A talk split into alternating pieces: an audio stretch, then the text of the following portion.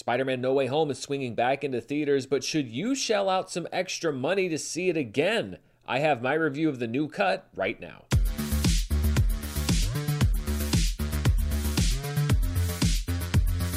Hello, everybody, and welcome to my. Well, it's not really a review of Spider Man No Way Home because I've reviewed it a couple of times already, but there is an alternate cut, I think you could call it, that's being released in theaters this weekend called Spider Man No Way Home, the More Fun Stuff Edition. And first and foremost, I think it's important to note that this is not what I would call a director's cut. This is not something that reveals a more extensive version of the movie or adds things that are of huge consequence that make you understand things better than you already did. This is essentially the same movie that so many people saw when it came out late last year and then going into this year with a few extra scenes added here and there. Some people might call it a cash grab. I wouldn't actually call it that because I do think the stuff that was added, or at least a lot of it, does add some at least entertainment value. So I can understand why there might be some motivation to putting this out there. But I do think, of course, that money probably plays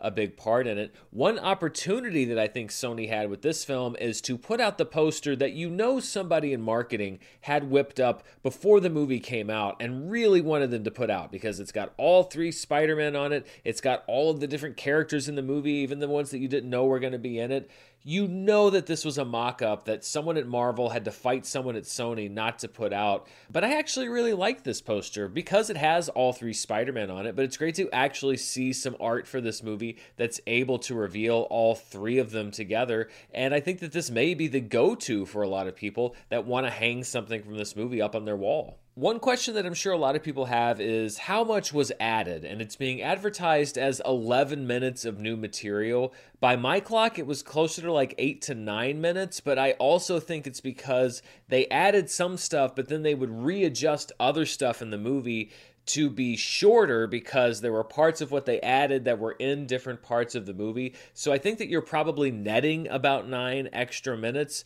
A lot of that is stuff that's added to the movie itself. There's also a substitution at the end of the movie for the Doctor Strange end credit scene. You don't have that, you have a new end credit scene instead. But we're looking at about 10 minutes ish of stuff that you haven't seen before. Now, if you don't want to know anything about what was added, then I guess you can hop off right now because I am going to go through. I'm not going to list specific jokes because I think the surprise is part of why you would want to go see this cut, but I am going to run down a list of just some of the extra beats in the film that I noticed. So if you don't want to even know any of that, just know that I don't think that these additions make this a substantially different film, but I also don't think that it makes it a worse film. And if you like Spider Man No Way Home, if you want to just have the chance to see it on a big screen with an audience again, or if you want to just see these little extra bits, then I say why not? Especially because National Cinema Day is this weekend all movies on Saturday, pretty much, especially with the major chains, are going to be three bucks. So if you have a free Saturday afternoon,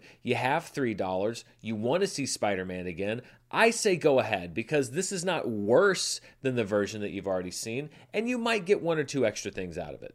So, for those of you that do want to know what was added, I went, I took my notebook, and I made a list of things that I noticed. Now, it's very likely that I missed one or two things here or there, and I'm not going to list some things that are like a line here or a little beat there. These are just the larger additions to the film that I took note of while I was watching it. The movie starts with a brief intro from Tom Holland, Tobey Maguire, and Andrew Garfield. They're not in a room together, they're each on Zoom, but they have a great chemistry, and so it is fun to see them just have any extra amount of hanging out together. Seeing Andrew Garfield on Zoom, though, did give me flashbacks to last year when the poor guy was stuck doing Zoom interviews for all of his, like, really critically acclaimed movies and had to keep denying that he was actually in this movie. I'm not the werewolf.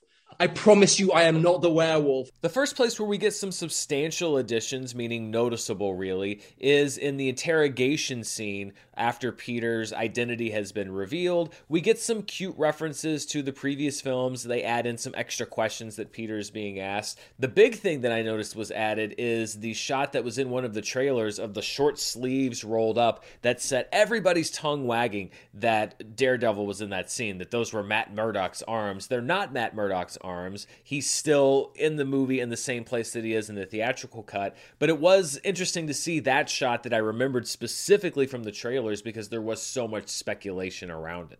One scene that's not an addition, but a completely new thing added to the movie is a short one where Peter is fighting crime and he's lectured by a series of New Yorkers about putting his life on the line so often and just being a teenager, just being a high school student. And I thought this was a cute addition and showed the difficulties of Peter trying to do his everyday Spider Man stuff, but now with everybody knowing who he is. The other little thing, connective tissue that this adds is you actually see the paint being thrown thrown on him, the green paint on his uniform in this scene instead of it being part of a montage. And this is why I said they add some stuff for this cut, but they also take some stuff out because that montage then plays out without seeing the cell phone version of Spider Man getting the paint thrown on him. You do kind of see a little bit how Marvel puts these puzzles together. They take a scene out of the movie, but still add part of it later on in the theatrical cut so you can understand why Spider Man's trying to clean his uniform.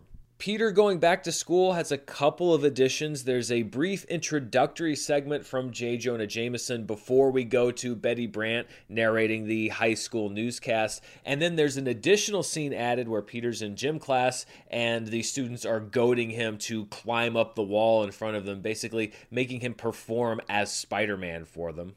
The biggest single chunk of the extra material in this cut is a series of scenes where Betty Brant is interviewing different people at the school about Spider Man. She interviews the teacher, she interviews Ned, she interviews Peter. I would say this is probably two to three minutes of the extra stuff that was added, but it's also the stuff that feels the most like it's just a deleted scene. It doesn't really add anything to the narrative of the film. It kind of stops Act One dead in its tracks. It's the only thing that felt superfluous, as if it really was added just to pad out the time and make it a justification for putting this movie back out in theaters. The only thing that it really does in service of the story is add a little bit of background to the Statue of Liberty and set up for that finale. But the movie didn't need that, and it played perfectly well without it. So there is a kind of irony here that the biggest chunk of extra material added for this cut is also the stuff that I think worked the least. There's a recut sequence where Peter, MJ, and Ned are setting up shop in the Sanctum Sanctorum, there is a new montage that is cut to the song Monster Mash, where Ned is trying to set things up and he keeps accidentally knocking stuff over. And then Peter and MJ are looking at a model of the building that seems enchanted. Again, it doesn't add anything to the narrative, it's just extra beats, extra stuff, some extra laughs uh, that can be added to that part of the script. But I can see why it was taken out of the theatrical version. After Peter's first encounter with Electro and Sandman, we get an additional scene where J. Jonah Jameson talks to an electrical grid worker about all the damage that was done. That's got some funny laugh lines. Again, not necessary, but funny. The arrival of Peter and all of the supervillains to Happy's condo has been adjusted. There is one shot that's just a locked off shot of all of them in an elevator together. I think it's a shot that's been used in a lot of the marketing to sell this cut because it's something that obviously was not in the theatrical version of the movie. And then we actually get one extra brief scene with Charlie Cox as Daredevil. I was kind of surprised, honestly, that they didn't use all the material that they shot with him.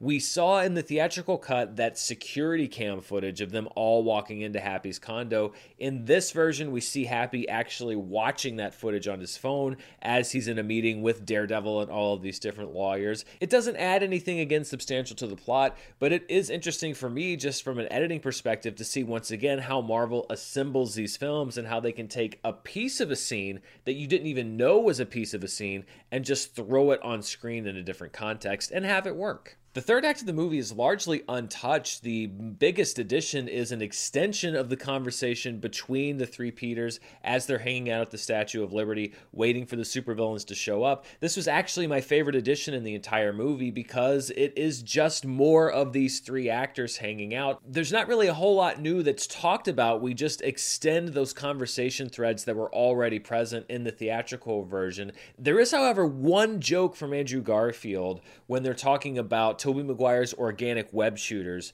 that I thought was hilarious. I'm actually really shocked that it was cut out of the theatrical version of the film because I think people would have walked away thinking that was one of the best jokes in the entire movie. And so that was an addition where not only did I enjoy it, but I felt that was one of the few things that should have been in the theatrical cut of the movie. It's almost worth recommending the cut just for that joke in and of itself. The last big addition is a new post credit scene, as I mentioned, to replace the teaser for Doctor Strange and the Multiverse of Madness. The mid credit scene with Venom is intact, nothing has been changed about that. This new post credit scene is a wrap up from Betty Brant about the graduating seniors. This takes place after everybody's forgotten who Peter was. We basically see a bunch of videos and photos of the different students over their years in high school, and we see that anywhere where Peter was, he is somehow obscured. Something is covering his face, or he's absent from the picture or absent from the video. And it does, in a way, explain how all of his friends could have forgotten he existed because any trace of his existence has now been altered. I think it was an interesting alternate in credit scene. I think if this had been the one that had been attached to the movie when it came out last year, then it may have been viewed as a bit of a disappointment. But here it's just interesting. And if it had been on the deleted scenes of the Blu ray or, or the 4K, then I think that people would have thought it was an interesting addition, but maybe not something that had to be on the actual movie itself.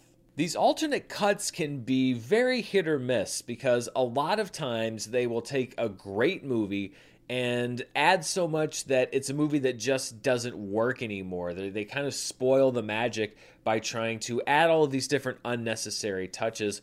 I don't really think that's what happens here. My biggest qualm was that Betty Brant interview stuff uh, in the first act of the movie, which I think hinders the progress. But other than that, the movie pretty much flows the same way. I'd actually rewatched Spider Man No Way Home not that long ago, and I wasn't getting antsy, I wasn't getting bored. Part of it's just because I really like this movie a lot, and it was great to see it back on the big screen again. If you're trying to decide whether you should shell out the cash or spend more of your time watching this in theaters, I would say don't go in expecting a completely different experience with this movie, like you get with the extended versions of the Lord of the Rings movies, for example. Those are director's cuts that make meaningful additions that change the context of scenes, that add whole subplots. That's not what you're getting here with this more fun stuff edition. This is essentially the same movie, but at the same time, I don't know if this particular version will ever become commercially available. I mean, my experience with capitalism tells me that yes, it will be because Sony will see an opportunity to sell more Blu rays and 4Ks of the film, but who knows if that's actually going to happen. So, some of this stuff, there are no deleted scenes, for example, on the Blu ray of Spider Man No Way Home that I have. Some of this stuff may not be available to watch anytime soon, so this may be your only chance for a while to see some of this material. I would say that if you're curious about it, go ahead. Why not? It's still a great movie, in my opinion. If you loved it when it came out, then you are going to love it again. If you didn't care for it when it came out, there's not going to be stuff in this that's going to make you like the movie more. This is still one of my personal favorite Spider Man movies, one of my personal favorite Marvel movies. And the chance to see it again was a welcome one for me. None of the additions did anything to hinder my enjoyment of the film, which to me means it was worth it. So, those are my thoughts on the new cut of Spider Man No Way Home, one of a few different movies that are out in theaters this weekend. There's also a re release of Jaws that I am very excited to see. It's available in IMAX and it's available in 3D. I might go see it both ways. It's my favorite movie of all time. Are you heading out to the theaters this weekend? Are you excited about anything that you might be able to check out? Let me know down in the comments below. And as always, thank you so much for watching me here on the channel. I do have a Patreon, patreon.com slash Dan Murrell. If you want to see other stuff that we do, we do our monthly movie club. We do a lot of fun stuff over there. We'd love to have you come join us. But I also love that you choose to spend some of your day here with me. I'll be back very soon with more news, reviews, box office, you name it. Until then, stay safe and I'll see you next time. Bye.